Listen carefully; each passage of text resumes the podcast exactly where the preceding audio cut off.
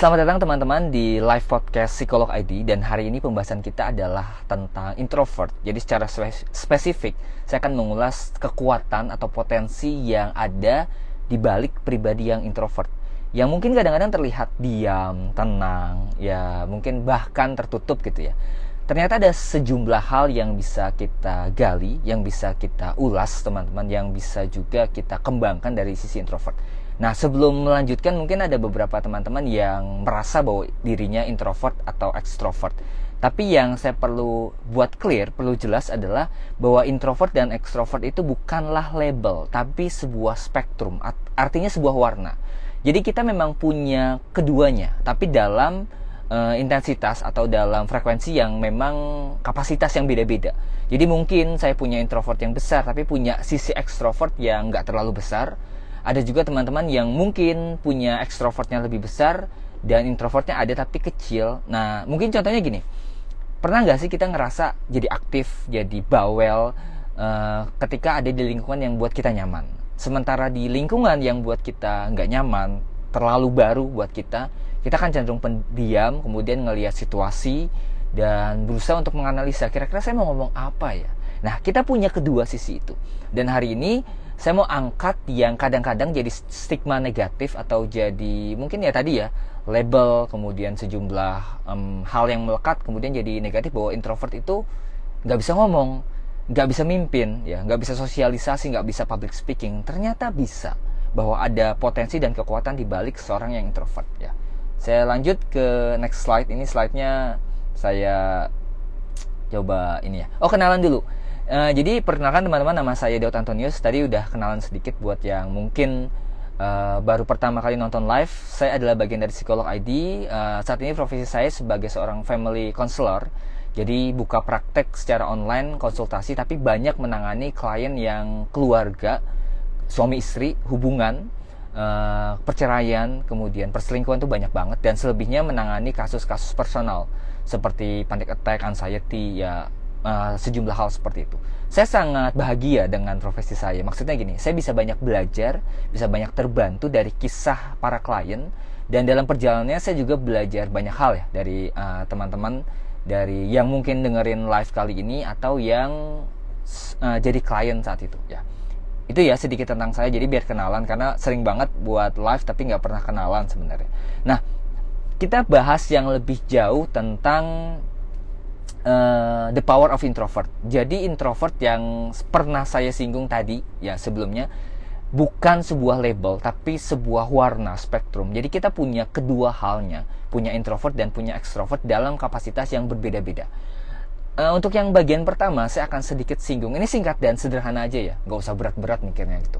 Tentang bahwa manusia itu punya sifat dan juga punya sikap. Sifat itu adalah sebuah basic traits atau sesuatu yang alamiah. Jadi gini, sifat kita itu cenderung menetap, uh, cenderung merupakan warisan genetik. Uh, jadi pola perilaku yang berulang uh, dan juga sudah ada dalam diri kita.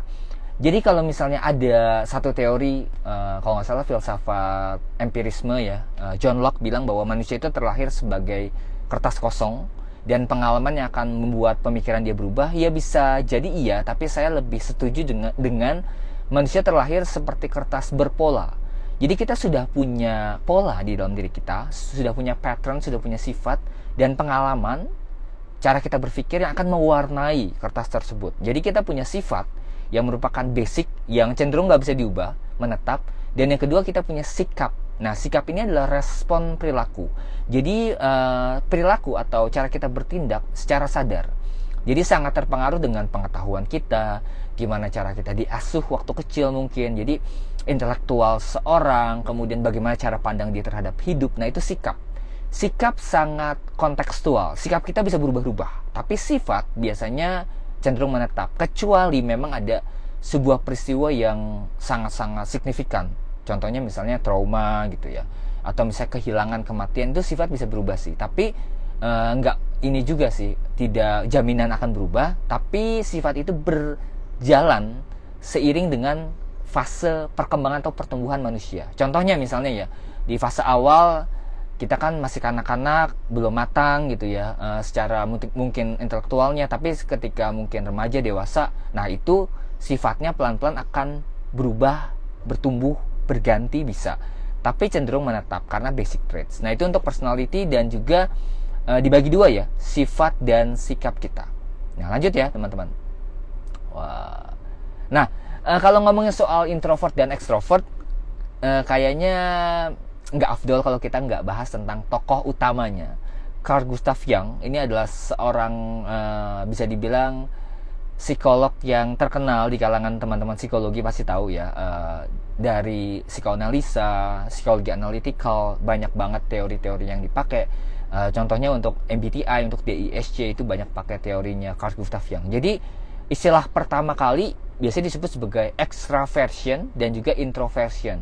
Dan ini ditemukan atau diucapkan uh, dipublikasikan oleh Carl Gustav Jung. Jadi beliau merasa bahwa dia tuh punya dua kepribadian saat waktu muda dan juga saat uh, waktu tua. Jadi waktu dia masih kanak-kanak waktu masih remaja dia cenderung extraversion terbuka sama dunia luar kemudian lebih banyak ngambil energi mentalnya dari dunia luar. Nah sementara di masa-masa dewasanya entah kenapa dia lebih ke dalam jadi energinya tuh ke dalam perenungan, banyak ngambil waktu dengan diri sendiri dan kadarnya berubah. Dan di sana dia mengungkap bahwa kita itu punya spektrum, spektrum kepribadian yang bisa berganti, tapi memang ada yang menetap seperti tadi ya, ada basic traitsnya dan akhirnya ada istilah tadi. Ada istilah extraversion atau extrovert ya kalau sekarang disebutnya, ada istilah intro, introversion atau uh, introvert yang lebih ininya lebih akrabnya atau lebih terkenalnya. Itu ya uh, singkatnya sederhana. Jadi intinya kita punya dua-duanya. Ya teman-teman bukan label kalau teman-teman itu introvert ya introvert extrovert ya extrovert. Nah dalam perjalanannya uh, teori ini introvert extrovert itu banyak diteliti ya. Uh, banyak banget penelitiannya. Dan salah satu yang cukup terkenal adalah penelitian tentang neuroscience-nya bahwa apa sih yang sebenarnya menyebabkan seorang itu bisa jadi introvert dan extrovert? Ternyata ada aktivitas otak juga. Bahwa orang yang lebih dominan extrovert itu punya yang namanya reward network. Jadi dia itu sangat uh, digerakkan sama interaksi sama orang lain sama sosialisasi. Jadi akan ada kebahagiaan yang uh, ke-trigger atau ada pemantik bahagianya kalau misalnya dapat reward network, dapat koneksi dengan orang lain. Nah, sementara yang introvert itu lebih pada internal reward. Jadi perenungan dengan diri sendiri. Nah, itu lebih banyak akhirnya membuat dia itu merasa ada rewardnya, rewarding gitu. Jadi ketika dia berhasil mencapai sesuatu dengan dirinya sendiri, nah introvert itu akan merasa lebih bahagia. Nah, itu ya sederhananya. Nah, jadi seorang introvert ataupun jadi seorang introvert dua-duanya nggak ada yang benar dan nggak ada yang salah gitu ya dan itu adalah diri kita. Yang perlu kita lakukan apa? Yang pertama adalah menerima. Menerima dengan baik bahwa saya punya keduanya dalam kapasitas yang berbeda-beda. Dan yang mana yang uh, akan lebih dominan akan muncul di satu waktu kadang-kadang tergantung situasi. Dengan siapa kita bicara situasinya apa. Tapi ada juga yang jadi masalah ketika dia itu menyalahkan sifat introvertnya. Contohnya misalnya ah saya nggak mau begini karena saya kan introvert saya nggak bisa ngomong gitu ya. Uh, saya nggak mau jadi uh, pemimpin karena saya kan introvert. Padahal seorang introvert tuh bisa bicara pastinya bisa sosialisasi asalkan mereka mau belajar. Karena social skill adalah sesuatu hal yang bisa dipelajari tidak terkait dengan kepribadian juga cuma memang belajarnya kadang-kadang lebih butuh kerja keras. Nah uh, saya sharing sedikit ini mungkin terakhir sebelum kita sesi tanya jawab dan saya nanti akan spill uh, satu event kegiatan gratis dari psikolog ID yang memang setiap bulannya ada. Jadi bulan kemarin kita ada tiga rentetan kelas gratis, tapi di bulan ini cuma satu ya teman-teman. Jadi kalau buat yang mau ikutan, silahkan ikutan nanti uh, ngomongin soal introvert juga, sesinya itu free, teman-teman bisa join. Uh, nanti ya setelah ini berakhir saya akan spill uh, infonya dan uh, setelah itu kita akan tanya jawab ya ngobrol diskusi aja bareng teman-teman. Kayaknya seru. Nih. Jadi ada beberapa skill yang sebenarnya sudah dipunyai sama introvert kalau misalnya dia mau mengembangkan dirinya secara baik. Nah, tapi kan masalahnya ada yang malah tadi menutup diri, e, menjadikan itu alasan, kemudian lebih asik sama diri sendiri padahal sebenarnya kalau kita terus lebih lebih dalam gitu ya, seorang introvert bisa bicara, bisa sosialisasi, bisa banyak hal kalau misalnya teman-teman mau.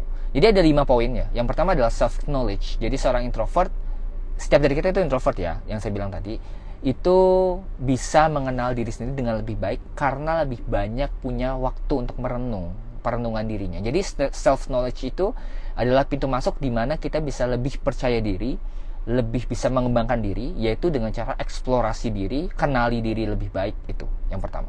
Yang kedua ego suspension, yaitu bagaimana kita bisa menempatkan diri dengan baik, jadi memilih uh, posisi bahwa saya jadi orang yang tepat di saat yang tepat itu ego suspension. Jadi lebih kepada nahan ego, walaupun sebenarnya uh, kalau misalnya terlalu sering diabaikan bukan ditahan ya, bukan dikeluar tapi diabaikan, bisa jadi kita kehilangan diri kita sendiri gara-gara ingin uh, lebih ke menyenangkan hati orang lain. Makanya kan ada istilah yang terkenal sebagai people pleaser gitu ya. Nah itu sebenarnya bagian dari ego suspension tapi yang over yang berlebihan gitu. Yang ketiga ada selective speaking. Seorang yang introvert terkenal dengan seorang yang pendiam nggak banyak omong. Tapi ternyata kadang-kadang kalau ngomong walaupun sedikit tuh nyakitin gitu. Pernah nggak sih ketemu teman-teman ketemu orang yang pendiam terus kemudian ngomong satu kata tapi itu dalam gitu kenapa karena selective speaking ada skill seperti itu bahwa sebelum bicara dia mempertimbangkan dan sebelum bicara kata-kata itu tepat, tepat sasaran. Nah, makanya cocok banget sebenarnya jadi seorang pembicara.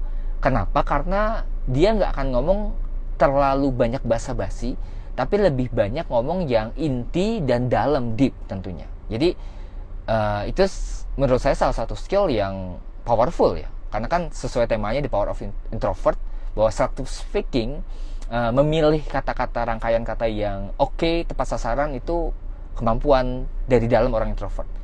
Nah, berikutnya ada dua lagi yang saling berhubungan. Ada empati, bagaimana kita bisa merasakan kembali uh, ikut mm, meminjam perasaan dari orang lain, kemudian mungkin uh, lebih ke tanpa bicara, nggak perlu banyak bicara gitu ya, tapi uh, merasakan apa yang orang lain rasakan. Dan itu bukan satu skill yang ini uh, bisa didapatkan gitu aja. Ada beberapa orang yang bahkan nggak bisa baca perasaannya sendiri, bahkan sulit untuk membedakan apa ya yang saya rasakan dan itu kan jadi masalah kadang-kadang. Nah seorang introvert itu bisa uh, merasakan apa yang orang lain rasakan dan itu skill komunikasi yang baik ya. Karena kan pintu masuk komunikasi adalah turut merasakan perasaan orang lain itu. Dan yang terakhir adalah bukan sekedar uh, mendengar, tapi mendengarkan.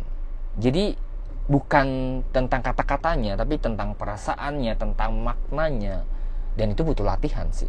Kalau memang kita nggak punya secara dari dalam diri kita. Nah, tapi beberapa orang yang introvert tadi itu sudah punya skill ini.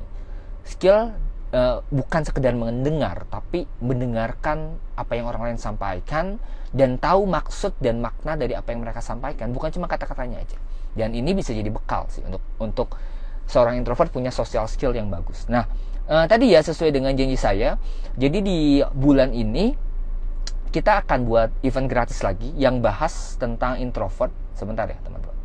Yaitu uh, public speaking for introvert. Jadi biasanya kalau eventnya psikolog ID itu uh, kita buat dua ini ya dua konsep. Ada yang reguler tuh free teman-teman bisa ikutan ikut diskusi ikut zoomnya ya ikut tanya jawabnya. Dan nanti kalau misalnya merasa bahwa materinya bagus dan menarik bisa upgrade ke premium uh, yaitu dapat rekamannya dan juga dapat beberapa tools ya. Biasanya ada jurnalnya ada worksheetnya. Tapi itu kalau mau upgrade nggak upgrade juga nggak apa-apa. Nah ini free untuk teman-teman. Jadi hari Kamis ini uh, tanggal 13 Juli tanggalnya semoga nggak salah ya. Kayaknya sih benar sih 13 kalau nggak salah. Nanti boleh sambil liatin kalender ya teman-teman. Jam 7 malam sampai dengan jam setengah 9 online class uh, via zoom. Jadi teman-teman yang dari berbagai kota bisa ikutan join. Dan ini ada sesi latihannya. Jadi kita akan uh, ungkap mitos dan fakta terkait dengan cara bicaranya introvert tuh gimana sih? Kemudian latihan-latihannya yang bisa digunakan apa? Uh, latihan audio yang saya sudah gunakan uh, dan gimana caranya kita manage uh, rasa gelisah rasa nggak nyaman ketika harus ada di keramaian dan dalam tanda kutip memaksakan diri melatih diri supaya kita bisa meminjam emosi positif dari masa lalu untuk masa yang sekarang. Nama tekniknya namanya anchoring ya.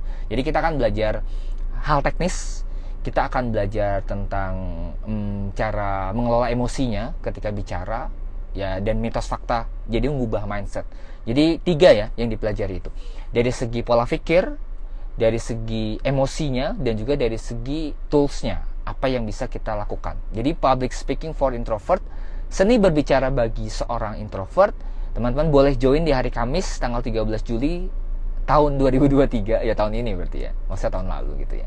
Jam 7 sampai dengan jam setengah 9 malam. Itu via Zoom, terbatas untuk 50 orang karena ada sesi prakteknya dan biasanya akan lebih lama di sesi tanya jawab biasanya. Kalau misalnya free Zoom kan bisa 80-an orang tuh kadang-kadang sampai overseat ya.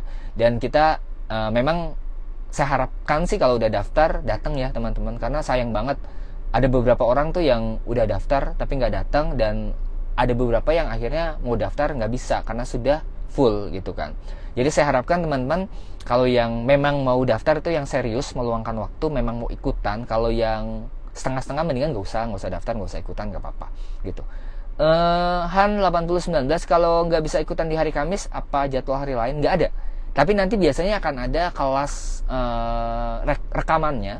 Tapi kalau kelas rekamannya itu sudah berbayar nggak gratis lagi, sudah uh, ada fee-nya, ada investasinya. Tapi kalau kelas live-nya biasanya kita gratis. Teman-teman bisa join. Nah, kalau kamu mau join bisa mm, ikutan dan chat adminnya ya. Ini ada ya adminnya. Atau bisa cek story kita. Cek story kita. Nanti uh, akan dipandu untuk gimana tata caranya gitu